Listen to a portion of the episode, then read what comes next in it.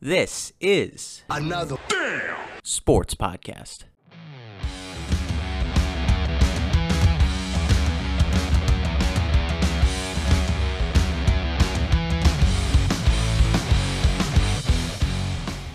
Hello, everybody, and thank you for tuning in to another day of sports podcast. I am Drew Torres, and I'm here with a man who is blessed with a lot of privilege. He is a Boston sports fan, which means he has a lot of privilege in that regard. And he also has the privilege of sharing a show with me. And you know, he is lucky for that. Money Mike, how's it going, man? It's going good. It's going great. Uh, yeah, I mean, remember, I'm not a total Boston sports fan. I, I don't, I, I, uh, I have only tasted champagne twice in my lifetime with the New York Giants. I didn't get to taste it six times with Tom Brady um, with the Patriots. So only twice. Okay. Yeah, sure. Uh, so Money Mike, I know you are just an absolute fanatic when it comes to the NFL offseason. There's obviously a lot going on in the NFL offseason with a lot of teams, but it seems like the New York Giants are not one of them. What the hell is going on? They don't have a lot of money to spend. You know, they're they're in cap prison. So it's uh yeah, they're they're they're not somebody that's going to be making a lot of big splashy moves. I mean, the only splashy moves you would think the Giants will be involved in is uh, players that are leaving. Like Jabrill Peppers, one of our best defensive leaders, uh, just signed with uh, New England. So uh, that was there. I, I thought we would see something about Saquon Barkley getting traded, like to make some cap room, but that has not happened as of yet. So I don't know if that will be something that happens in the draft, but there are rumors about that. Uh, and there are rumors that the new GM and the owner are not on the same page when it comes to Daniel Jones. Those are only reports, but it's I I have to say I don't know who's on whose side here, but uh, I would say the person that doesn't believe in Daniel Jones, the other person should listen. yeah, no, that's totally fair. It's never a good sign when you see your owner and your GM not on the same page about everything or anything, especially the starting quarterback. So that'll be interesting to see. But yeah, the Giants have been quiet. They also let go of Evan Engram. You know, they let him go somewhere else. Were you surprised about that? Good riddance. he was oh, always man. he's injury prone and he couldn't ever step up in the biggest moment. Like we had a game against the Eagles with the Giants. All they had to do was convert on third and eight. But Evan Engram dropped the ball that hit both of them in the hands. And then the very next week he catches this one-armed catch falling out of bounds. I'm like, what the fuck? You know? what the fuck indeed. And honestly, coming into this podcast, I had some thoughts. You know, I was like, how am I going to really react? How do how am I going to genuinely respond to the moves that the Jacksonville Jaguars have made that in uh, free agency, um, and that just the decisions they have made to build this team around Trevor Lawrence, who is a guy that struggled last year mightily uh, because of a lot of reasons. Uh, obviously, he was a rookie quarterback coming into the league with not many weapons around him. Uh, a head coach that was an absolute buffoon. Obviously, more news has come out about Urban Meyer talking about how he didn't know who the hell Aaron Donald was, about how he just really was not prepared for the position that he was thrown into. Um, so the Jacksonville Jaguars decide to spend a boatload of money on guys like Christian Kirk, Zay Jones, uh, Evan Engram, like we mentioned, a couple very expensive defensive players, and a couple offensive linemen, which is going to be huge for us. But coming into this podcast, I was like, how how does this actually make me feel? And I'll be honest, I think I'm done. I think I am done with this optimism, this forced optimism that I have felt with this team for years. You know, right. last year we hired Urban Meyer, and I was like, you know, let's let's see what happens. You never know what could happen. He could end up being a really good coach. He could break the trend of college coaches being unsuccessful when they come to the pros. You know, and I, every year I'm like, I, I look at the positives, and I only choose to look at the positives. My dumb ass decided to predict that the Jaguars would win six to seven games last year six to seven games. Like it's just insane that I look at this team with such optimism during the offseason and coming into the season. And the, the fact that we decide to sign Christian Kirk to $21 million a year. like, dude, the likelihood of this blowing up from our face is so is so much higher than it actually working out where he is he should be one of the highest paid receivers in the league. I, I, just don't. This is what bad teams do, and I am predicting that the Jags continue to be bad in the future. I, I just remember your prediction from last year, uh, and I, I, if I butcher this, I'm sorry, but I think this was what it was because I heard it so many times on repeat. Uh, Jags, Colts, Titans, Texans was your order for the AFC South last year. You said that multiple times in the same show on that one, so I was like, oh, okay. So Drew thinks the Jags are going to win the AFC South. So no, I'm fucking done. It is what it is. This is a bad franchise run by a bad owner. Yeah, I, the thing that's how I am with the Giants right now. I don't think they're a bad franchise, but I think that they're um I, I, I do think that they're not ran well over the last few years. That's why they hired their new GM and uh, they brought Brian Daboll in to be the head coach. So for me, it's a prove it to me, prove it to me. Otherwise, I'm going to expect five wins or less because you got to prove it to me. Now, fortunately for the Giants, compared to the Jaguars, the Giants are in the NFC, which has become an incredibly weak conference. I mean, with all these superstars in free agency leaving the NFC to go to the AFC, has made it a much easier path. That's why Tom Brady, I think, came back because he's like, well, wait, the only team standing my way is t- the Rams and maybe the 49ers. That's it. Right. And it has to be so nice to be Tom Brady right now, who decided to come out of retirement after giving buddy everybody the rejoicing feeling of finally the GOAT is gone. Finally, the Bills can be rid of Tom ever having to face Tom Brady once again. And then he decides to come back because damn, the NFC is such an easy path to victory. Um, so I, I'm not, I can't say I'm surprised. The joke is that he went home for two months and spent some time with his family and Gisele and was like, fuck this, I'm going back out onto the field and I'm going to go back to my glory. Um, but I mean, Tampa Bay has to be one of the favorites in the NFC to make the Super Bowl. Like you said, I mean, it's them and the Rams. I mean, it, right now, barring any injuries, the NFC Championship is LA versus Tampa Bay. I mean, you'd be crazy to pick anybody else. I mean, not Green Bay because Green Bay, as soon as they signed Aaron Rodgers to that four year deal, which good for him, he got his money.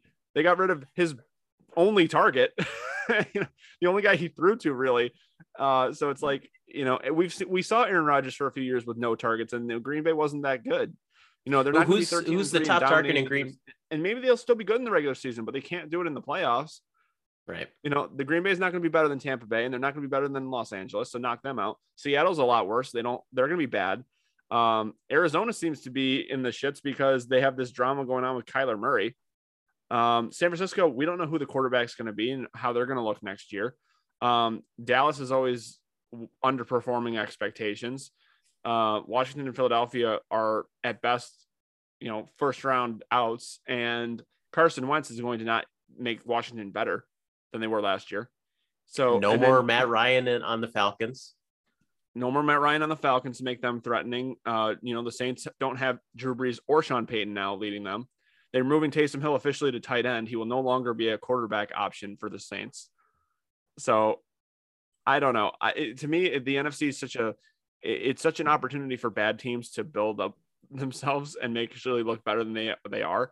Uh, but the AFC is so loaded that is going to be like CBS's ratings this year are going to skyrocket. That's probably why Joe Buck and Troy Aikman left for ESPN uh, because they're like, oh, there's not going to be any good games on Fox this year. It's all going to be on CBS. So we might as well at least, you know, go to ESPN where we can get some AFC games and then some of the good NFC teams will be scheduled to play on Monday Night Football. Yeah, that's a very good point. I never thought about it that way. That definitely could have factored into their decision. I think the main driver was obviously the money. I'm sure that the well, of course. networks are just throwing insane amounts of money at these guys to call their games. I mean, isn't the new team at Amazon going to be uh, Al Michaels and uh, Kirk Herbstreit? Uh, I yeah, because I don't think Al Michaels is on NBC. So yeah, I think they yeah. Yeah, so I mean, it's just insane how all of the the net, main networks are shuffling like crazy. We haven't seen this, I mean, ever. I, I don't think I've ever seen this much shuffling in both the NFL as in the players and also in the booth in the media this, across all of the networks. This is just the most insane NFL offseason by a mile. It feels like an NBA offseason in a way because so many players are changing teams. You know, it, it kind of has that feel like because before in the NFL, it was, uh, you know, when, every few years you would see like a big player leave of their organization, but for the most part, the players that moved around were like the role players that right. nobody really knows anyway. Uh, but the big name players, like the jersey sale players, uh, those are like basically career bound guys until like the very end of their careers. A lot of them, especially the quarterbacks. But uh, man, I uh, I I've been loving this drama with Cleveland uh, and Baker Mayfield. it's been so much fun because Baker Mayfield's like, you know, we'll see what happens. Cleveland, I'm I'm grateful for my time here, and then he goes and demands a trade. Uh, and uh, then they trade for Deshaun Watson and go, we don't need to trade you. You're not any, you don't have any value. yeah, He's like, I want to go to the Colts. And then the next day, the Colts traded for Matt Ryan. Like, nobody wants Baker Mayfield. It's so funny. yeah, they, they just said a big fuck you to Baker Mayfield and Gino Mamolito. And it's just like, wow, I, I can't believe the one quarterback that has found any semblance of success for the dog pound is just being absolutely shit on. it's like, it, it, I feel like as bad as Baker Mayfield was last year and, and, and as bad as his public persona is, like, I just feel like you can't treat a dude like that who is just tried so hard to bring any sort of success to a franchise that has had almost none. You know, and, and like I, I totally get it. Like Baker Mayfield, he seems like he's a problem in terms of his emotions and the way he conducts himself in the media and the way he conducts himself in public. But No. It's just it's unfortunate that that is this has come this far to the fact that Cleveland is willing to throw by far the most amount of money, guaranteed money, at a quarterback who is surrounded, absolutely constricted by controversy. Yeah. It's crazy. Yeah, it's Yeah, absolutely it- nuts. And, and, and then, you know, with that drama, like he said, he would love to go to the Colts. And then the Colts get Matt Ryan. Matt Ryan is going to make the Colts so much better than what they were with Carson Wentz. Like, at least you know have a quarterback back there who's competent. And he's gonna have such a he's gonna I mean, last time he had at least a semi decent offensive line, he took a team to a Super Bowl. Right. You know, so I, again, the Colts have one of the best rosters in the in the league, minus the quarterback until Matt Ryan got there. Matt Ryan's not the Matt Ryan of five years ago, but he's still a good quarterback. Like I think Matt Ryan is better than what Philip Rivers was two years ago. And Philip Yeah. Rivers took this team to the playoffs and challenged the Buffalo Bills. They didn't beat them, but they challenged them in that game. If you remember, it was a close game. Um, so I, I think that the Colts are a team that a lot of people were afraid of near the end of the season. They just kind of fell short because of Carson Wentz. Um, so I think they'll be a dangerous team to look out for, and they could honestly they could pass the Titans as the uh, kings of the South next year. I Yeah, really I could that. definitely see that. I don't think it's going to be Houston. and I don't think it's going to be Jacksonville. Sorry to say. Um, I think it's going to be between Tennessee and Indianapolis. I think Indianapolis now is slightly better than Tennessee. I could absolutely see that. Like you said, if Matt Ryan can even just play even close to how he used to play when he had Julio Jones, Roddy White, that amazing offensive line, and a solid run game, which the Colts do have with Jonathan Taylor. Jonathan Taylor is an absolute beast. They have some great wide receivers that he can work with. I mean, this is a situation that he honestly is probably so thankful for because Atlanta was moving in a direction that nobody really understood. Like they, they had Cordarrelle Patterson last year, and he was basically their only positive point. But other than that, they were just kind of a mediocre team that didn't really seem to have a direction or have an identity. And now he's going into a team that has the perfect setup for him to have success. Well, I mean, what a what a perfect play by Atlanta and for Matt Ryan. Like it was actually one of the more like good on both sides deals because Atlanta knew with Matt Ryan next year they weren't going to be going to the playoffs or the Super Bowl. So they get rid of Matt Ryan, give Matt Ryan a chance to end his career in a good situation, which is good for him. And then for them, they're going to be bad this year and maybe even worse now. And next year's draft class for quarterbacks is so much better than this year's, all the experts are saying. So Atlanta's going to set themselves up to re- replace Matt Ryan with hopefully for themselves a future franchise quarterback. So it, it kind of looks like they're kind of saying this year, uh, F 2022 23, we're going to, we're, we're shooting for next year. And it's always so unfortunate for fans whenever teams decide to do that because obviously you don't want to waste an entire season rooting for a team that you know just isn't going to be good and isn't really trying to be good now. But Yeah. I was just talking to a coworker today about the Bills, and I mean, it, they had to make some moves and make some decisions early on in this rise to prominence that maybe didn't benefit them in the beginning, like uh, throwing Josh Allen to the fire, making sure that he was able to learn how to become a solid NFL quarterback uh, through the trials and tribulations. Obviously, Atlanta's doing the same thing to hopefully guarantee that at least in, within a few years they're a contender again. And I think that's why I said earlier that bad teams or good teams don't just throw all their money away in free agency to just try and get the best possible players that they can, even if they're overpaying for players, because you have to build towards the future. And the Jags are not doing that at all. Um, that they're trying to win now with pieces that probably aren't going to allow them to win now. But I mean that that's how it is, and I, I agree with like you said with how Atlanta is approaching this. I mean, the best, the best uh, format or formula, if you could be so simple to say formula is what Bill Belichick and Robert Kraft have done in New England, which is you cut a player a year too early, not a year too late, and you don't really go out and spend this a ton of money in free agency. You kind of, you know, you make the most out of the players that you can find. You know, and that and that's hard to do. I mean, it's hard to do to, to find somebody that is going to like you've seen them in a few games um, or you've seen a little bit of their film from college and you're like, oh, we can make the most out of this guy. Like it's hard. You have to be able to be able to evaluate somebody and, and see, find the diamond in the rough, so to speak. That's it's not easy to do. But, but, you know, New England's had sustained success because they had a quarterback who was open to, um, you know, not taking the huge contract so that they could build around him, which is what Patrick Mahomes has kind of done in Kansas City. That's why Kansas City it, it, there shouldn't be in a panic mode for getting rid of Hill because they're still set up well for the future. You right. know, and they still have good talent around Patrick Mahomes to still succeed. Like getting like yeah, is Juju Smith Schuster as good as Hill? No. He's not as good as Tyreek Hill, but he's a good receiver. And when you have a great quarterback and a good receiver, there's still going to be offensive production. And they so, still have Travis Kelce. And you still have Travis Kelce. exactly. And you have one of the best offensive minds at head coach with Andy Reid. Right you know, so what, what's going to be hard for Kansas City next year is how great their division has become because you got Khalil Mack joining the Chargers.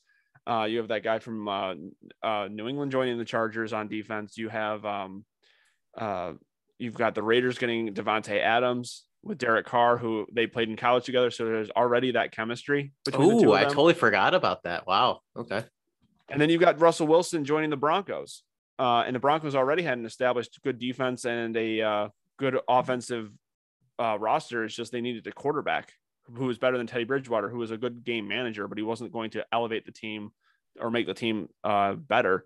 So, I mean, that AFC West race, man, I that's going to be so much fun to watch.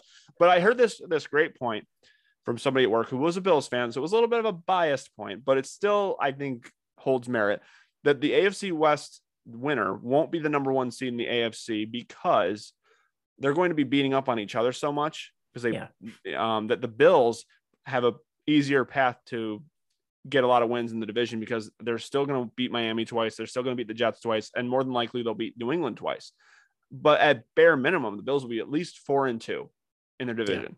Yeah. Well, I, that that kind of goes along with what we were talking about for decades with the with Brady and the Patriots for all those years. They always had the easiest path to a high seed in the AFC playoffs, which allowed them to have the home field advantage during the playoffs and get themselves to so many Super Bowls. And it, obviously, with the Bills being in such a bad division for the most part, I mean, they, they, in theory, have set themselves up for similar success down the line. Obviously, with Bill Belichick being behind the Patriots roster and Miami obviously being willing to make as many moves as possible to keep themselves competitive, it's a lot easier said than done. But yeah. in theory, at this point in the offseason, it's hard to not look at that AFC East and be like, man, the Bills can go six and 0 in the division. Yeah, uh, yeah. I, that's why I said bare minimum is four and two. Right. You know, like if you let one game go against Miami and you let one game go against New England, because they're going to beat the Jets twice. You know, so like that's why I think it was a good point. The AFC West, I think the teams are going to be whoever you have to play in the playoffs uh, out of the AFC West is going to be a tough out but they're going to be pretty good. Now, again, the same argument can be made because Cleveland, I think, is going to be good, um, but Pittsburgh's not going to be as good. Um, and I don't know how Baltimore is going to be with injuries. So Cincinnati could also do well in their division if they keep on the road, the, like what they were doing last year and the momentum they had. Maybe they'll be a team that's threatening to be at the top of the AFC standings at the end of the year, just because they have an easier division than the teams in the AFC West. But right. I, and same with the Colts and the Titans, they don't have they only have each other to battle. They, and if one gets the better of the other, they could potentially also have the number one seed for that regard, just from having an easier set schedule. Now, it depends on what division the NFC, because every year you're forced to play one division outside of your conference. So if the Bills play like the AFC, I mean NFC East, that's four wins for the Bills right there. Then they could go six and oh, zero. That's ten wins without playing anybody else in the AFC. Yep, and they do. I do believe they play the NFC East this year. Uh, we're actually going to welcome on a massive Bills fan who may be able to shed some light on the future Bills schedule and his feelings about how the Bills look going forward. His name is Nick Padula. First time coming back on the show in a very long time, my friend. How are you doing? Hey, hey, hey, hey, what's up, guys? Not to mention, Nick is soon to be a father. Nick, I have to say, I have three name suggestions for you, quick, before we get into the Bills talk. Okay, I want to see what your thoughts are, and we can put a Twitter poll on this. Okay, I've got three name suggestions for you. Okay, it's a first and middle name and last name. Obviously, will be Padula. So here's suggestion number one: Tom Brady Padula. That's suggestion number one. Then Money Mike Padula. That's my mm. personal favorite. And then in honor of the show, and I think this is the funniest one, another damn Padula. Ah, well, that's a pretty good one right there. Um, I'm, I'm, gonna have to um, pass on the Tom Brady nonsense for reasons we don't need to go into on the show. But uh, yeah, I like I like your I like your other options. Money Mike is pretty good. I think I think I, I played a hand at some point in giving that nickname out. So um, yeah, no, we'll we'll we'll pick a different name. I think. All right, I just wanted to give you some ideas. Get the get the juices flowing. I know I know the baby's coming. So solid suggestions though, Mike. Good try. Yeah. Congratulations, man. It's exciting. It'll be uh right right around football season or right before, you know, spring training time or whatever they call it. Coming into the most camp. coming into the most hyped Bills season that we will probably ever experience, and Nick will be too busy uh, working with this child, trying to make sure that they grow up into a, a great Bills fan. Like oh, himself. I will never be too busy for Buffalo Bills football games. So I, it's gonna be Josh Allen Padula now. I, I I can see what's coming. no, there's only one Josh Allen. There's only, there will only ever be one Josh Allen. I heard there's one on the Jags who's pretty good. Oh, Wait, that's actually you're right. That's a good point. I actually didn't even think about that. Thank you, Mike. Um, There's actually but, another Josh Allen. You're right. Yeah, but speaking of defensive players, so Nick, uh, obviously the biggest signing for the Buffalo Bills this offseason so far is Ben Von Miller, uh, coming off of his Super Bowl win against the Cincinnati Bengals, uh, having a massive impact in that game late in his career. He's an older guy, mid 30s, and you guys are giving him a lot of money. But how do you feel about that signing? I mean, you pretty much hit a home run. I mean, what do you what could you do to make a bigger difference for a team that's so obviously that close, right? Like the last two seasons, the Bills have been that close. Um, and there's so many arguments that can be made that if one or two little things go slightly differently, you know, maybe it's Buffalo in in the Super Bowl, if not winning the Super Bowl the last two years. So to make how do you get over that hump? Um, you can't make a small move and get over the hump. You, if you're if you really want to like guarantee, like there's no more excuses, right? Um, and pass rush has been one of the things that they just haven't been able to do consistently the the last few years. I mean, eh, the the biggest pass rusher I've grown up watching with Buffalo was Mario Williams, and he played on teams that weren't like they weren't competitive. They like barely had chances. And it's just like, why can't we have a guy like that now? And, you know, Von Miller or Chandler Jones, one of those guys had to come to Buffalo. Um, and it was getting pretty dicey there. You know, Chandler Jones signs um, like earlier in the day, I think, with Vegas. And everyone was like, oh shit, like, what's Buffalo to do now? Um, and then the Von Miller trade or not trade signing gets announced and it's just like a huge sigh of relief right? Um you know not just how good of a player he is but how like his the way he handles himself and the way he's a leader in the locker room and he has two super bowl rings with two different teams like he's got this whole this legacy um, that he's bringing to buffalo with him too and i just like i couldn't be happier about that signing. Um, and really the just the the job brandon beane's done as a whole um, with this free agency period so far. I, like, where is this money coming from? Good question. Um, the, the salary cap is around. fake.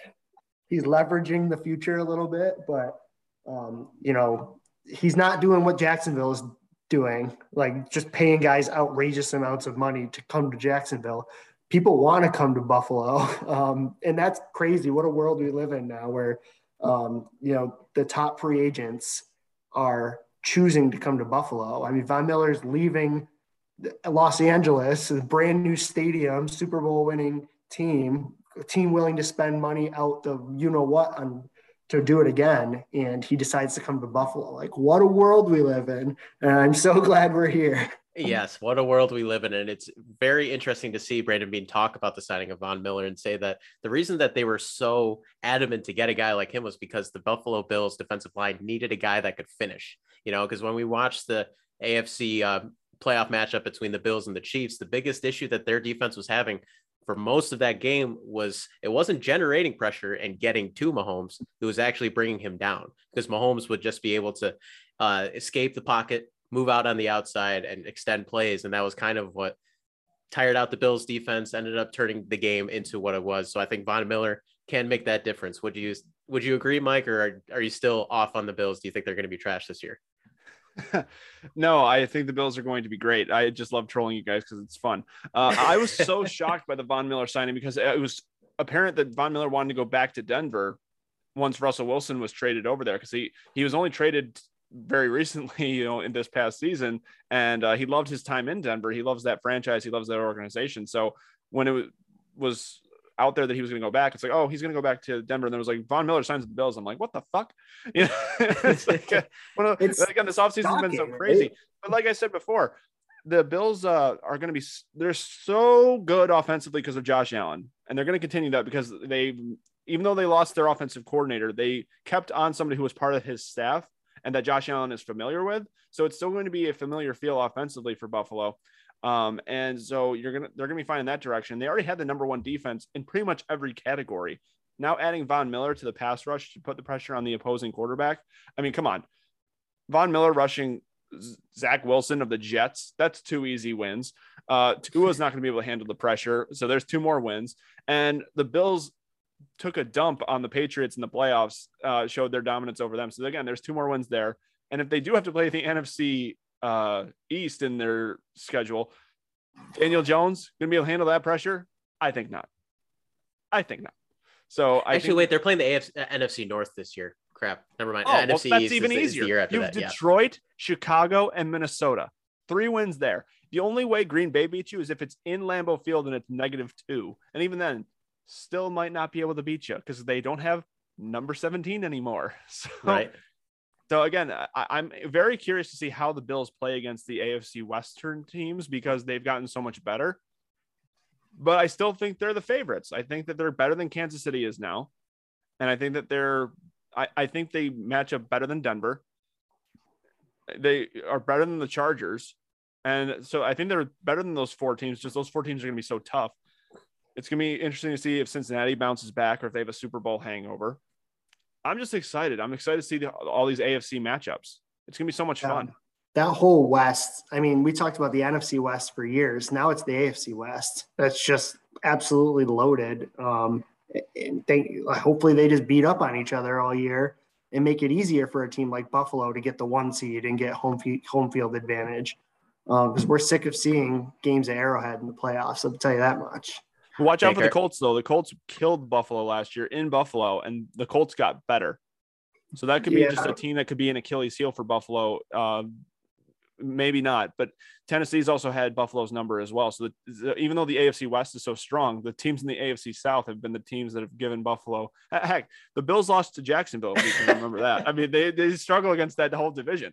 that did that did happen. Um, I, I still don't have a good answer for how, but that did happen but yeah, I think I don't think there's many teams in the AFC that got worse, right? Like I don't know if I can name any teams in the AFC that got worse this. this Is Mitchell Trubisky better than Ben Roethlisberger and aging Ben Roethlisberger? I think just so. as good. I mean, I think he gives them more more dynamic ability on offense. Like they, there's things that that Mitchell Trubisky could do that Big Ben could not in the last few years. Um, so I, I don't think Pittsburgh takes a big step down if they do.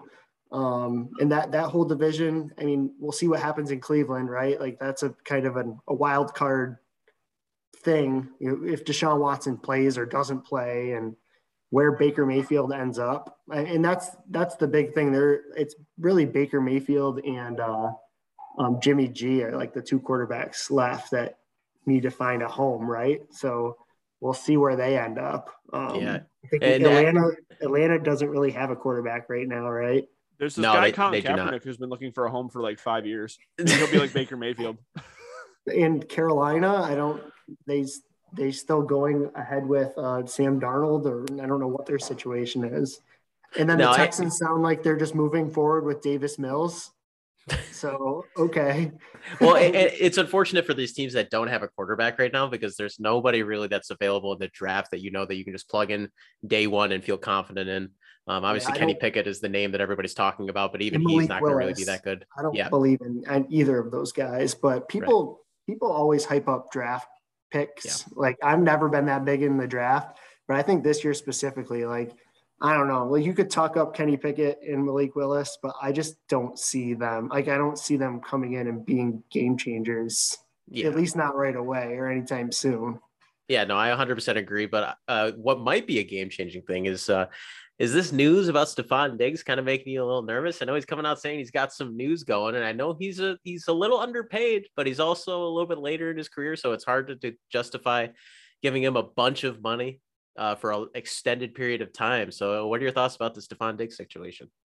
I don't know that there actually is a Stefon Diggs situation. I mean, he does send these weird, random, cryptic tweets all the time, which is really frustrating for fans because you're like, does that mean something? Does that not mean something? I think he's just trolling everybody sometimes. Um, but yeah, it is the one thing that if you ask Bills fans, they'd probably say they wish Brandon Beane did this offseason was extend Stefon Diggs because he, the man is underpaid. If you look at what wide receivers, like what the top wide receivers in the league make. Christian Kirk is making 21 million a year and Stefon Diggs is only making 14. How fucking crazy is that? Jacksonville money doesn't count. Like you don't talk okay. about what Jacksonville did this offseason because that's ridiculous. Yeah. Like you talk about players wanting to come to Buffalo. Nobody wants to go to Jacksonville. They have to get overpaid to go to Jacksonville. So like good for Jacksonville for doing that. If that's Zay Jones, baby, Zay Jones. Yeah. Let's go. Yeah. You get the Bills sloppy seconds there. So um, yeah, the Giants sloppy seconds too. Christian Kirk was one of the guys um, being floated around that Buffalo might want to bring in to replace Cole Beasley, but then he got what he got to go to Jacksonville, and they're like, okay, good for him. Like nobody's touching that. Yeah. Um, so yeah, and you guys I, still have Isaiah McKenzie, right? Well, yeah, I mean, whatever. He the guy is a gadget player, and the whole NFL knows it. This is the second year in a row he's been a free agent. Nobody wanted to pay him, and he came back to Buffalo for basically the same amount of money. Dude's making like one to two million dollars a year, which I mean, don't get me wrong, like good for him. If I sure. can make that, I would too. But he's not getting the eight million, nine million, ten million dollar a year contracts that the the wide receivers worth, you know, paying are getting. So yeah he's like the fourth receiver in Buffalo, and he always will be. He can't. He clearly can't be trusted to return um, kicks and punts, and he fumbles a lot. So he's just the guy you roll out there against the Patriots, who decide to put a bad guy who's slow on him, and he looks like Tyreek Hill once or twice a year against the Patriots, and that's about it. So I don't know. Um, I like that they honestly Cole Beasley like what he meant to Buffalo the last few years, I mean, that's when things really started to change when John Brown and Cole Beasley came for Josh. When Josh really didn't have reliable receivers before that.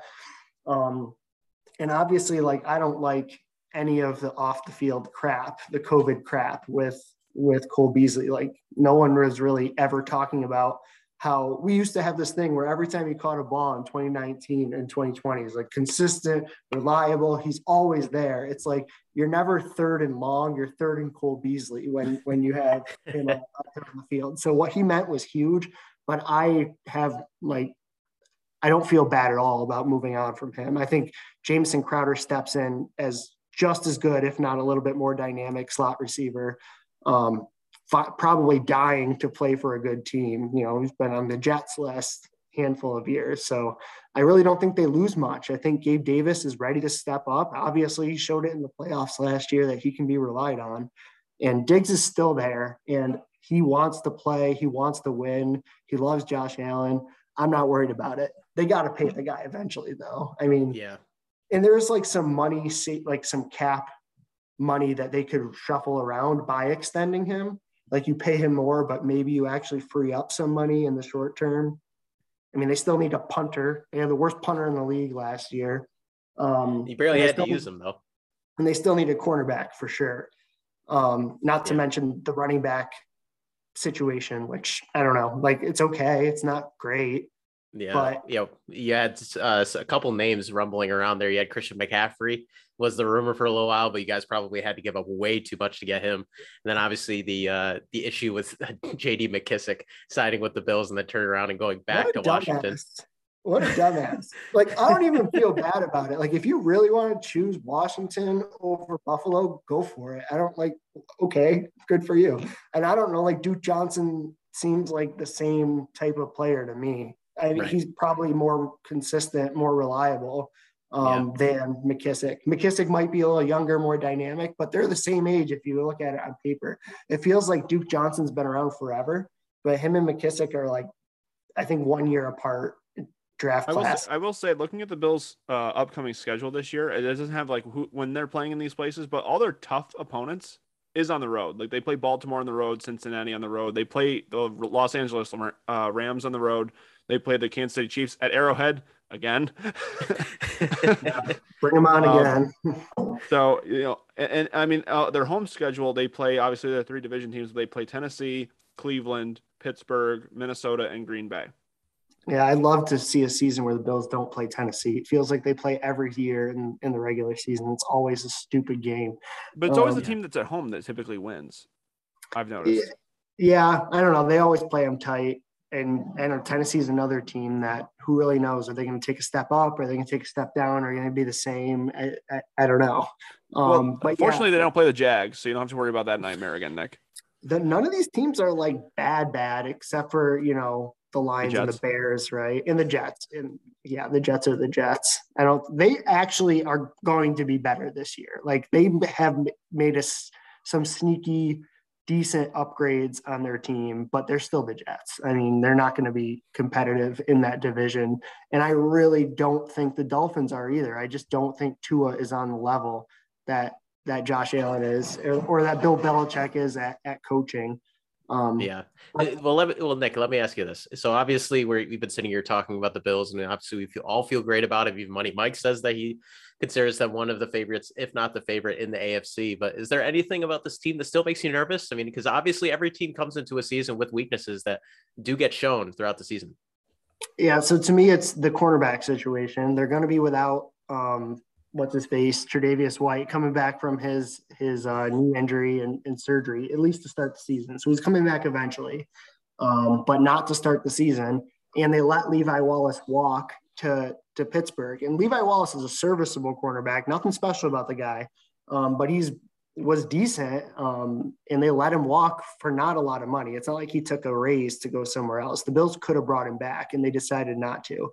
So right now, like walking into the season, they're going with like their third and fourth cornerbacks from last year. So they really need to probably use one of their top one or two draft picks on a corner and probably sign a veteran if they can so I know, like, I was actually paying attention a little bit earlier tonight to see what Patrick Peterson did. I mean, there's really not much money left for the Bills to spend, so it's going to be somebody who decides to come on on a discount type contract. But that that scares me a little bit because there's still speed all over the place in the NFL. I mean, now we have to play Tyreek Hill twice with the Dolphins, and don't get me wrong, I prefer Tyreek Hill on the Dolphins twice a year versus him on the Chiefs once or twice a year, uh, can potentially in the playoffs. Like, put give me Tyreek Hill on the Dolphins a million days out of a million versus the Chiefs.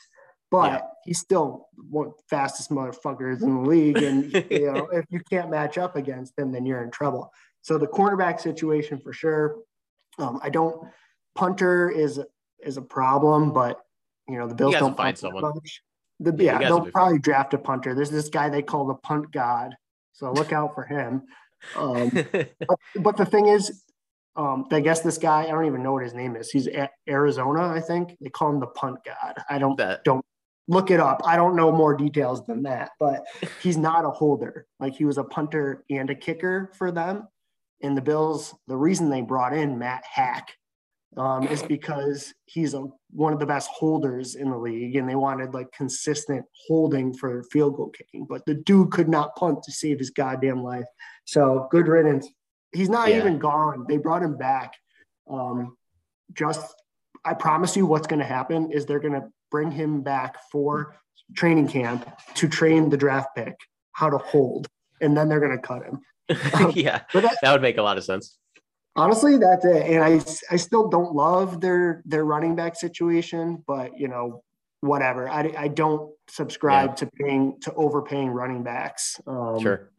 That that is a big point, though. I mean, obviously, the Bills. If you have a weak secondary, any any team, if you have a weak secondary in this league that is a pass happy league, especially in the AFC, filled with a lot of elite quarterbacks and a lot of elite offensive talent, uh, that's going to make you nervous. And it's going to put a lot of pressure on Josh Allen and this explosive offense. But yeah. I mean, you guys are just best, that good of a team. They still have the best safety tandem in the league. I mean, True. Jordan Poyer and Micah Hyde are like put two.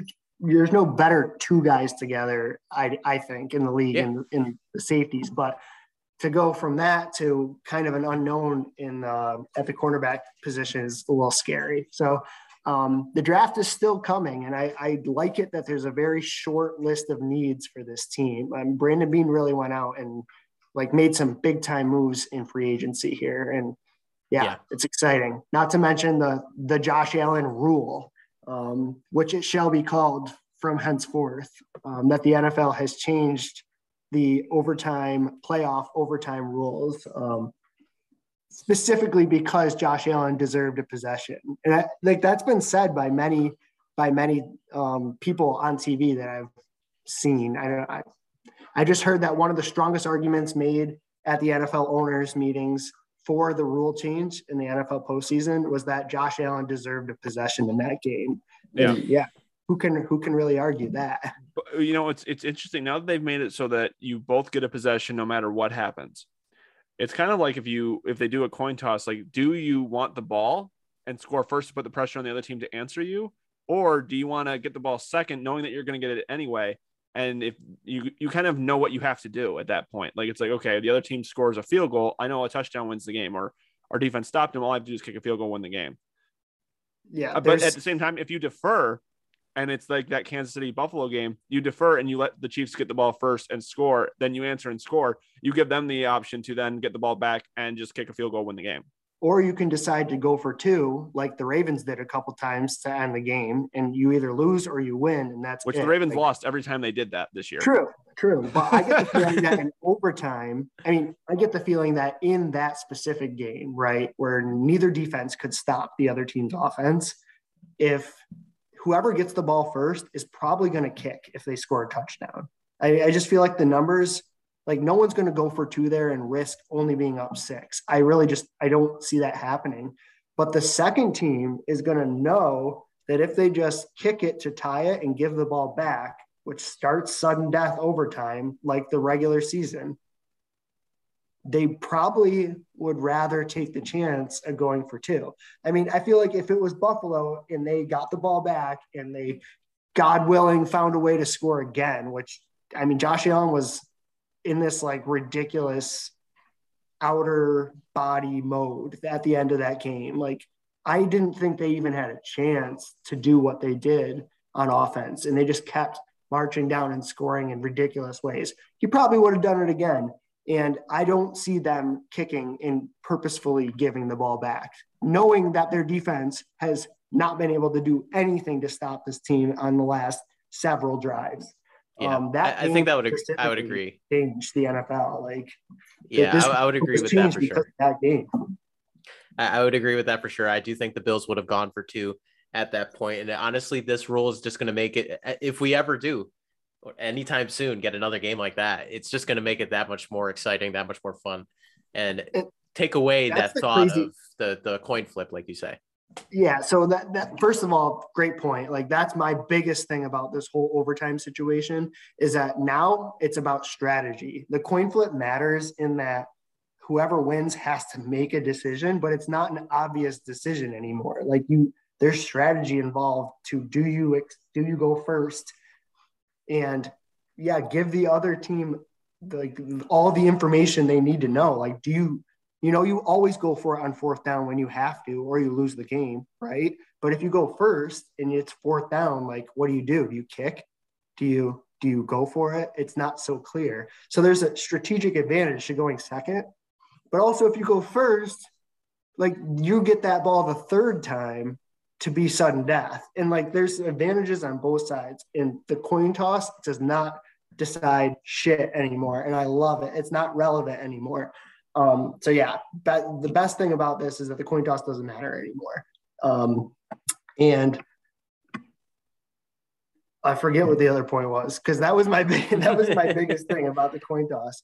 Um, yeah, I, I just don't. Oh, the other thing is it has it actually hasn't happened that often. It feels like it has from a Bills fan perspective because two of the last four overtime games in the playoffs were lost by the Bills. The Texans game in 2019 and this game last year. And the other game that comes to mind is the Kansas City New England Patriots game where the Patriots did the same thing to Kansas City that Kansas City did to Buffalo last year. Yeah. And they they won the toss, they scored. Mahomes never got the ball, and people started talking about changing the overtime rules then. Um, but that game was lower scoring. It, you know, it was uh we all think of it as this like dynamic matchup that was like this awesome game, but it wasn't what that Chiefs Bills game was, especially. I don't think if we'll ever see another game like that, or if we do, it's not going to be for a long time. That was just insane. Yeah, and so that's it. Honestly, like I don't think anybody can dispute that it was that game and that performance that changed this rule. Like it isn't like an accumulation of things. It's the fact that that game had so many people like in awe of what they were watching, and like how can we let that end because of like a technicality you know now somebody has to step up and you can't hide on offense or defense you have to do both things and i yeah i love it i mean you can't get lucky and win in overtime in the playoffs and right. the chiefs got lucky that they didn't have to play defense against josh allen and the bills in the yep. playoffs go ahead you money know, mike you look like you want to say but, something but, but i will i will say it was not even though I know the Bills Chiefs game was the driving force behind this rule change, the very next week we got to remember that the Chiefs won the coin toss and still lost the game in overtime to Cincinnati. Like it wasn't a set in stone thing that if you win the coin toss, you get the ball first, you win the game in overtime. We have to also remember that there was a time where the NFL rules were in overtime. If you get the ball first, all you have to do is kick a field goal, you win the game. Yeah. So forget that. I, I, love this rule change. I, I'm not trying to shit on it or anything. I'm just saying that it wasn't always a guarantee that you get the ball first, you win. That's why it's so interesting to see what people are going to do strategically with this new rule, knowing that you're going to get the ball no matter what. Me personally, I always want the ball and I want to, I'll, I'll take the ball first, do what I can with it, and then know that I'm going to get it back to answer. If I score, if I score a touchdown, I'm going to get that ball a second time, no matter what happens, unless they go for two and do that. So, yeah, I think I actually agree with that though. Like if the Bills had won the toss, which I mean, is a phrase that will live in infamy. Um, if the Bills had won the toss, I still, if I'm if I'm McDermott, I agree with you. I take the ball first, and I take my chances stopping the Chiefs for a two point conversion. Um, that's really the conversation to me because I don't think you're you're deciding to take the ball first, thinking that your team can stop them on defense. Because anybody who thought the Bills had a chance of stopping them on defense was not watching the end of that game. Well, you everybody knew 13 seconds to go. How can you stop them when they have a full time of possession? that the 13 so that's why it always goes back to the 13 seconds because once it got to overtime, like to me, I had like swallowed my pride and I had accepted defeat. I was still watching glued to the TV, hoping and praying that something would go our way on defense, but yeah, that 13 seconds debacle, I mean, that's really what lost the game. Like, how pathetic. You almost wish that the Bills missed their two point conversion to go up three and they were only up by one, right? Because it's like they were playing as if Kansas They're City playing four overtime. touchdown. It's like they yeah. were playing that Kansas City needed a touchdown and they didn't. They needed a field goal. But if they were only up one instead of up three, then maybe they play that 13 seconds out like a normal football team instead of whatever the hell they did. Just let them do whatever the hell they want for two giant chunk plays and then get a field goal. I mean, it's embarrassing. That 13 seconds, man, it's just but, don't ever go back and watch it if you're a Buffalo Bills fan because there's nothing good that happened. But, but what I'm also interested in is like if you get the ball first in this overtime, do you go for two if you score a touchdown because you know the other team's going to try, or do you just wait it out and see if you can stop them? That's ballsy, man. It's all about your defense. And so in that specific game, I don't know, man. Like now, now you're talking me out of this whole idea of going first Buffalo knew they were not stopping the Chiefs on defense. So like maybe you just go down and I don't know. You can't. How though? How how was that the case? Because the Bills were the number one defense all year long. I I still don't understand how they played so bad in that game. I really don't because the Chiefs be had honest, struggled so much offensively this year, this that past season for a while. Like, the Bills' just, defense had, was great in terms of stats throughout the year, but I think a lot of it was because they beat up on a lot of bad teams. They were great, they were a good defense for sure, but they weren't the Legion of Boom. You know, they weren't they weren't like some elite defense that was going to shut down a great offense like the, the Kansas City Chiefs. There was no That's, highlight players or plays. Yeah. It's just like the stats said they were the best team, and you're like, really? Right. They're the best defense. now it's like, okay, they got Von Miller, like that makes sense. Yeah. So it's because anybody that watched every Bills game, like myself and like Nick did, you know, like like you kind of knew that this defense wasn't that good. Like they were there, especially their run defense, it wasn't really all that good throughout the season, and even their their pass defense, especially without Trey White, wasn't going to be a lockdown defense at all. Yeah, it, they honestly played better than I thought they would. Um, after they lost Trey White, I I was a little scared about the secondary then, and that's why like I don't know, like the Bills purposefully moved on from Levi Wallace. Don't like don't have any misfort like misunderstandings about the situation. They could have brought him back, and he was good enough to bring him back at the money that he took to go to Pittsburgh. So they have to have a plan. They have to have a plan here because they just let him walk, and and Trey isn't going to be back right away. Um, I mean, I hope he is. I, it feels like these ACL injuries don't last as long as they used to, but um, yeah, that that is the big wild card. We'll see. We'll see. But the pass rush is what makes the difference in not not just getting pressure, but finishing on those plays. And exactly. how many times in that game did they pressure? You you talked about it, like they pressured and Mahomes scrambles and they're that close to making a big play on defense, and then Mahomes does Mahomes things, and it's like how do you make cross that finish line? it, it is like really sad that somehow the Chiefs are this nemesis to the Bills in the playoffs. And then they go out and do what they did against Cincinnati and just absolutely fall apart at like for the second half of that game. Yeah. The Chief or the Bengals defense made the Chiefs offense look pedestrian. And I'm just like dumbfounded watching that. Like how yeah. did they make it? any given easy? Sunday, man. That's the NFL. It, it, it's so insane. And for some reason, the the Bengals just seem to have the Chiefs number this year, and, and who would have expected that, right, Mike? No, I, I not me. Certainly not me. I it was weird to seeing the Bengals in the Super Bowl. I still had to like do this, like clear my eyes. Like I'm watching Cincinnati in the Super Bowl on Super Bowl Sunday. Like this is insane. Like yeah. that hadn't been the case since before I was even alive, or any of us were alive. So it was crazy, and that's why I, I they're another team that I'm like doubting going into next year. I know it's kind of insulting to say because they made the Super Bowl. It's like prove, do it again. Like show how good you are. Do it, yeah. do it again. You guys, did you guys get lucky or are you guys actually good? Like I want to see them have, do it again. But uh, Nick, I got another Bills question for you. What did you think of the new stadium from what we've seen so far of what's been released? You like it? You don't like it? I mean, I I'm glad it's staying in Buffalo. I'll say that much. Um, and and yeah, like a bigger, better, nicer, newer stadium. Sounds more expensive great. tickets. yeah, I mean, it sounds great to anybody who asks. So honestly, like, I don't know, like the concrete structures don't last forever, but they kind of do. On the other hand, like if they didn't knock down that stadium, it would probably stand for like a thousand years. You know, like parts parts of it might crumble and fall down eventually, but I don't know what really makes a stadium outdated. It's probably technology more than anything else. I, the, yeah. the Ralph will always be one of the greatest places to watch a football game. So I just hope that they can capture that same. I mean, Bills fans are going to be Bills fans forever. Like the mafia isn't going anywhere. So the as long as they don't somehow screw up the environment, the tailgating situation, you know, they're moving it across the street. So it's still going to be Orchard Park and people renting out their lawns for parking. It's like one of the most unique, awesome experiences in the NFL. Um, I'm gl- I'm just glad it's not going anywhere. But yeah. you know, a nice a nice new stadium sounds good to me. Yeah, the design of the stadium is very. It's going to be very similar to the Seahawks stadium where it's not going to be a full dome, but it's going to be mostly covered.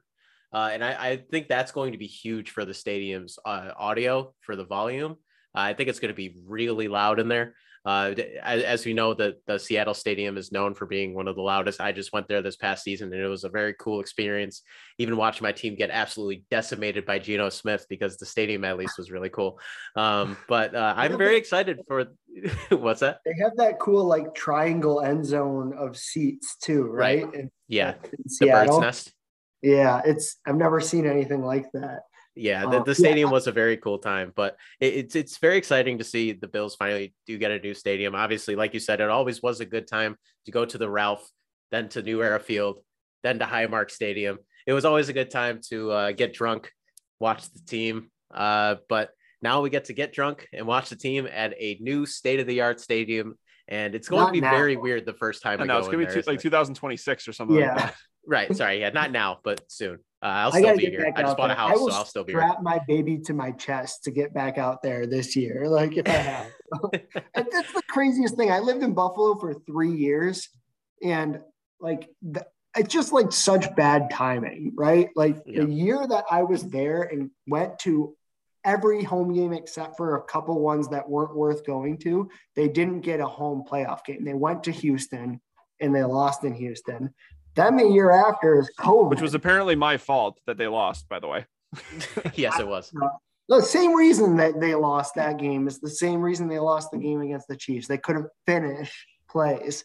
I mean, the the Deshaun Watson made similar plays to Patrick Mahomes, where he's scrambling and scrambling, and the Bills are this close to bringing him down, and then he gets away. Well, we won't talk about 2019. yeah. um, and then 2020 is the COVID year, where we're watching these playoff games at home from home from our house because no one's allowed to go. Um, in hindsight, like I don't know, they they did allow fans for those playoff games, and you know maybe I should have maybe I should have found. That would have been a go. tough ticket, dude. I know. And then last year, I was talking to you guys. I was dead set on paying whatever it costed to go to the AFC Championship game in Buffalo. And like that's the biggest regret about last season is that if they just find a way to not fuck up 13 seconds, they get the Cincinnati Bengals at home in Buffalo for the AFC Championship game and probably go to the Super Bowl where they're You didn't go to the Patriots game, did you? No, I didn't. That uh, game was ah. ridiculous. I mean, yeah kudos to you and to everybody else who went to that game. it was cold as balls, dude. I thought about it and I was like, there's no way. if I still lived there, I could have been convinced. I could have been convinced. You would have been convinced. You easily would have been convinced if you were living out here because everybody. I will, I will be making my way back out um, to the to the stadium, get my memories in before it's gone because it sounds like they're moving the new one across the street, and when it's ready, they're knocking this puppy down and probably selling everything in it to people willing to pay outrageous amounts of money for like urinals and stuff.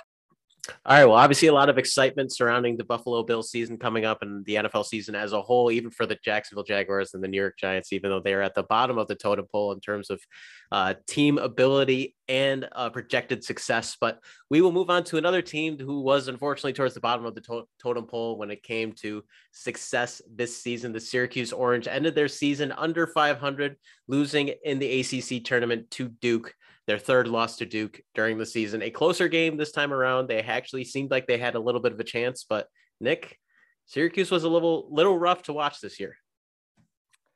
They were and they weren't. It's the the hardest thing to swallow about this team is that they were way better than their record. Like so much better than their record. And don't get me wrong, like athleticism is the word that I will always use to describe the lack of this what this team was lacking this year. It's just they didn't have athletes. They had I hate to say it because I sound like an old white guy instead of a young white guy. But that this team, like, when's the last time you saw a Syracuse team with four white starters? And like, I, I hate that it equals athleticism, and it always kind of has. But this team was lacking athletes. Like, oh my god, they couldn't finish layups to finish to like layups were out of their vocabulary. That's why Jesse Edwards looked so important for so long this year. is because he was making plays that an athlete makes when they're on the field or on the field on the court and uh, you know the other guys the four guys buddy joe jimmy and cole weren't making plays like that um, but you're right that game against duke the end of the end of the, the game that ended their season um, they looked a little different i mean jimmy Boeheim's out there making plays that we didn't see him make all year he had the best game of his career I think. Not having not watched any of his games at Cornell except the one he played against Syracuse, he played the best game of his college career that last game. Um, some of that had to have to do with Buddy not being able to play in that game. Um, and like, God love them for the fight that they put up in that game. They could have won that game, but n- nobody expected them to beat Duke in that game. They lost by 20 plus points in both of the times they played earlier in the season. So, like, what are they going to do? Uh, and, and, the answer to that question, ask Jim Boeheim. They will never play man to man defense. Guess what they did against Duke the last game of the season? They said, fuck it, let's play man to man defense. what happens? So like, I wonder if that's going to be something we see next year. And people are kind of talking about it now.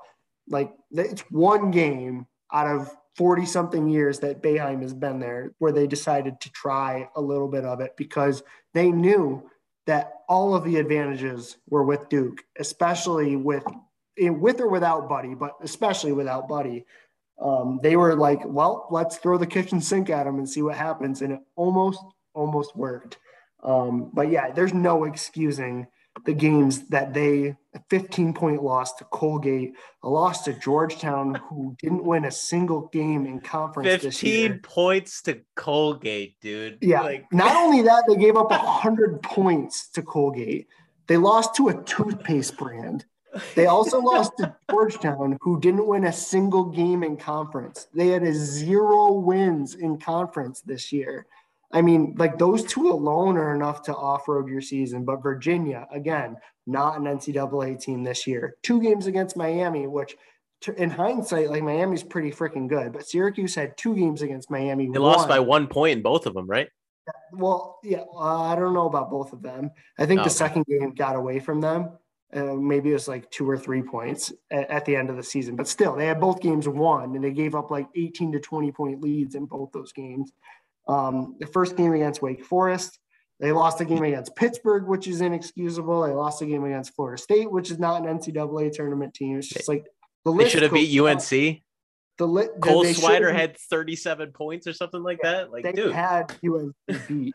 and at different points in like the Villanova and Notre Dame games, they had those teams beat too. And they just like this team lacked athleticism and, and really that equals they lacked a killer instinct at the end of the game. They didn't have a guy who could, like, they didn't have the Tyus Battle who always got the ball on the last possession down the stretch. Buddy, I guess, could have, should have been that guy, but they just, it never seemed to be Buddy who got that shot. Against UNC is the last real like example because obviously Buddy didn't play against Duke and it didn't come down to the last possession against Duke, unfortunately. Um, obviously, the Florida State game in the ACC tournament was a blowout, which makes it even more infuriating that Buddy got suspended for the second game. I 100% agree with what Jim Boeheim said about how the ACC fucked up, and it really like Buddy ended up with a worse punishment than he, what he should have got. Um, they should have just freaking kicked him out of the game. Like I don't know what he's doing, turning around and punching a guy when you're up. But in yeah, whatever. Like he got bumped, turned around, punched a guy like that's pretty stupid, buddy. You should have got ejected from the game. But you won by how many points? Like you shouldn't have got suspended for the Duke game. So we'll put that aside. Um, but yeah, down the stretch of that um, UNC game where Syracuse had every chance to win the game, go back and watch it. Buddy never touches the ball. It's insane to watch. It's absolutely yeah. infuriating to watch. How do you don't give your best I mean, whether it works out or not, at least let your best player take the ball. Um, I'm so sick of like watching Joe Girard dribble the ball off his foot. or, I mean, man, talk about somebody who's frustrating as hell to watch play because he can be great. He and needs to play the two. I think he needs to play the two. I think we need to get the ball off his hand as hand as the point guard. Yeah, I totally agree. He's not a point yeah. guard. And I hate that they lost Kadari Richmond because they decided they were all in on Joe Girard. I mean, they could have used a dynamic yeah. point guard this year. Right. Um, but that's what you get when you when you go all in on I mean, next year will be different. I don't think they'll be nearly as good at scoring, but they will be way more dynamic. And right. Joe the one or two guys like that play that sort of game instead of one of four guys right. will make a difference. Yeah. Yeah, ahead, I mean, it, it's it's just so true that what you said about the athleticism of this team. Although I will say, Larry Bird proved that you can be an NBA Hall of Famer and be white and unathletic, but that's not the point. It's just, uh, it's just the visual of it. You know, I don't. I hate to make it about race. It's not about race. It's about athletic. Uh, but anyway, no, no. But I, I will say that um, they just dealing with the injuries they had at the end of the season, and then you know they needed to make a statement in the ACC tournament. And I still think that had Buddy played in that Duke game, the team might not have performed as well because I think a lot of the players in the team stepped up knowing that Buddy wasn't there. So I don't want to be one of those guys who goes, "Oh, Buddy was there, we would have beat Duke." No, I don't, I don't think so. I mean, I was there in person. They got their asses beat with Buddy Boeheim in the lineup. I think those other guys kind of stepped up in the moment. Um, but the ACC is a lot better than people gave it credit for, and in the this NCAA tournament's proving that. I mean, we we were this close to having three ACC teams in the Final Four. You know, it was it was and uh, Miami wasn't close to winning. It's just they were in an opportunity to make the Final Four. They were um, at halftime, right? Yeah, before halftime. so I mean, the ACC was a lot stronger than people gave it credit for. I don't think that still shows that like Syracuse. Uh, I don't think they would have gone past the first round in this tournament. I think somebody would have knocked them out right away because they just weren't they they just weren't a good team. But you know what? Next year, both Boeheim brothers are gone. Uh, I feel like it's going to be just a different feel of the team, um, hopefully.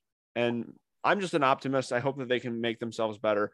But um, Syracuse aside, this has been one hell of an NCAA tournament. I didn't think I'd be excited to watch this year because Syracuse wasn't involved, but some of these games have been so great. And every year there's always this Cinderella team. Like a few years ago, it was Florida Gulf Coast, then it was Loyola Chicago, and this year it was St. the St. Peter's Peacocks, who just went on this incredible run. First by beating Kentucky, which was so hilarious.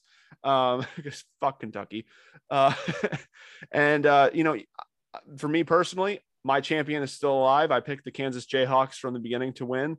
Um, I also picked Villanova to be in the Final Four, but I did not see North the North Carolina Tar Heels, who were a bubble team before the ACC tournament, go on a run of their own to knock out Baylor. They uh, they took down the Cinderella team, the the St. Peter's Peacocks, and now they will play Duke in the final matchup between Duke and UNC, which is the first time they've ever met in the NCAA tournament in the history of their amazing rivalry.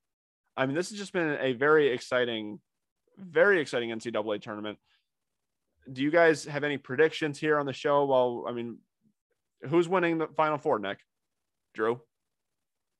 Yeah, so I honestly like per, I almost didn't put in any brackets this year, which is insane for me to say. Like because it's been that sort of year where there's a couple of teams that are on top. Those teams are all gone now. I'm, I'm thinking about Arizona and Gonzaga specifically. Like those two teams feel like the two teams that were on top all year long um, and they're both gone. I just like never felt good about predicting any of these games. So like I know what you said, Syracuse, if they had somehow found a way to get in, they would have got knocked out away of right away. But also I could see them being a team that finds a way into the Sweet 16 somehow because they were good enough to compete with these teams. Um, you know, who knows what Syracuse team shows up so and it's crazy like this there's always some team that gets overlooked from playing small schools all year and st peter's is that team this year. Um, and i honestly think the difference good for unc for for getting the draw that they got other than baylor. I mean they've gotten pretty lucky with their draw and they kind of won with athleticism against st peter's. Nobody could guard at armando bacot.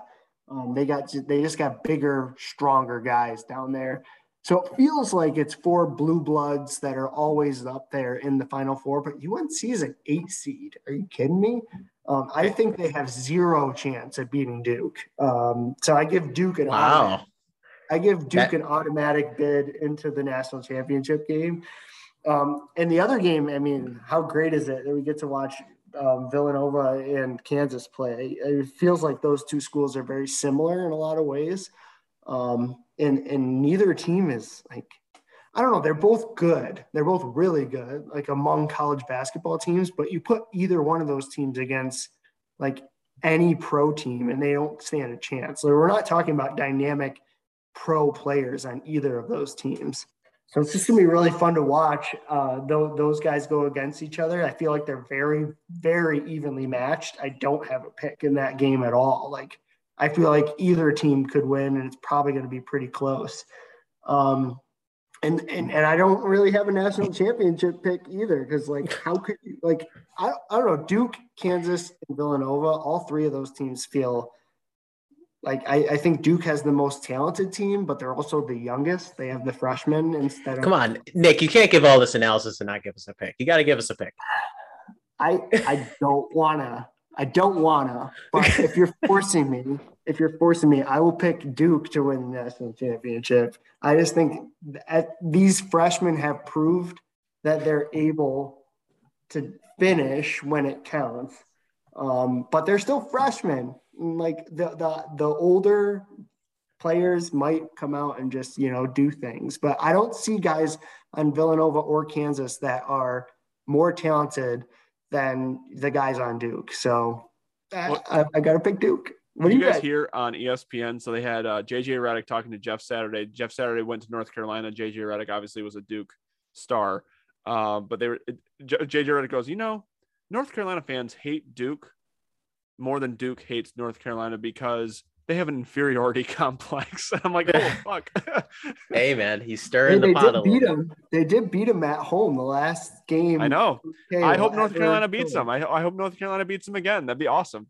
Yes. I mean, so I'll, so I'll let, let me let me throw my pick out there. So uh, Duke UNC, I am picking UNC because uh, I actually used to be a UNC fan back in the day, and obviously Vince Carter, Vincent Lamar Carter is from or he went to UNC and had some great years there. So uh, I'm going to pick UNC to beat Duke, and then I'm going to pick Kansas to beat Villanova. Uh, Villanova is going to be without one of their top players. I remember he, I, I think he fucked up his Achilles right at the end of the game, and I know oh, yeah, that's bad he, he was a pretty big yeah, he was a big impact player, and Kansas is obviously does. Although, like you said, they don't have the pro caliber talent. It does seem like that they do are do play like a co- cohesive unit at a very high level. So I'm going to pick Kansas, Kansas UNC in the final, and I'm going to say that Money Mike is correct in his selection of Kansas winning the national championship. Money Mike, why don't you give us your pick before you have to leave us to go watch Survivor? Uh, I'm going with the Kansas Jayhawks to win the national championship. I do believe that they will play Duke in the national championship, although I want UNC to win. So it's I want UNC to beat Duke and I want Kansas to win against Villanova and I want Kansas to win the national championship. So um, I uh, I've always just you know I, maybe it's because that's the team that Syracuse beat is why I like Kansas. It's like oh I have a good I have a good feeling about Kansas because we beat them in the national championship. So when Syracuse isn't playing them, they're always a team that I I, I somewhat root for in college basketball. And Paul Pierce, Celtic legend, went to Kansas. Uh, so uh, yeah, I'm, I'm pulling for the Jayhawks. All right, Money Mike is like, doubling. I don't like that scrappy guard that Kansas has. I don't even know what his name is, but he annoys the hell out of me. I know exactly who you're talking about, and I forgot his yeah. name too. But he missed so many uh, free throws. yeah, he has such a punchable face too. I just can't. I just can't. And don't get me wrong, like I want UNC to beat Duke too. But if you're asking me to bet money, I'm betting on Duke to win. Remember who right. went to North Carolina other than Vince Carter? Michael Jeffrey Jordan. Sure but he's not there now, so it's not going to help.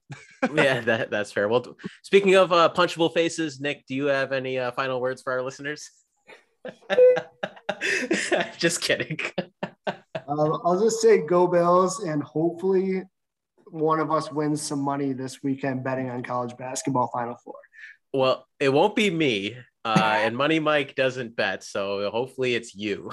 hopefully, I win some money this weekend betting on the Final Four because what else is college basketball good for? It's the best playoff of all the sports. Oh, maybe second best if you count the NFL. The NFL is just better at everything. But yeah, I mean, betting was made for March Madness in the NFL. And so you got to bet on the Final Four. It's here, it's going to be gone before we know it. So enjoy it. And that's why those are our two favorite sports to talk about on this podcast. Thank you so much for listening to another damn sports podcast. I am Drew Torres. He is my name, Mike Gilchrist, with Nick Padula joining us today. And I hope you guys enjoy the Final Four and everything else that happens in this crazy NFL offseason.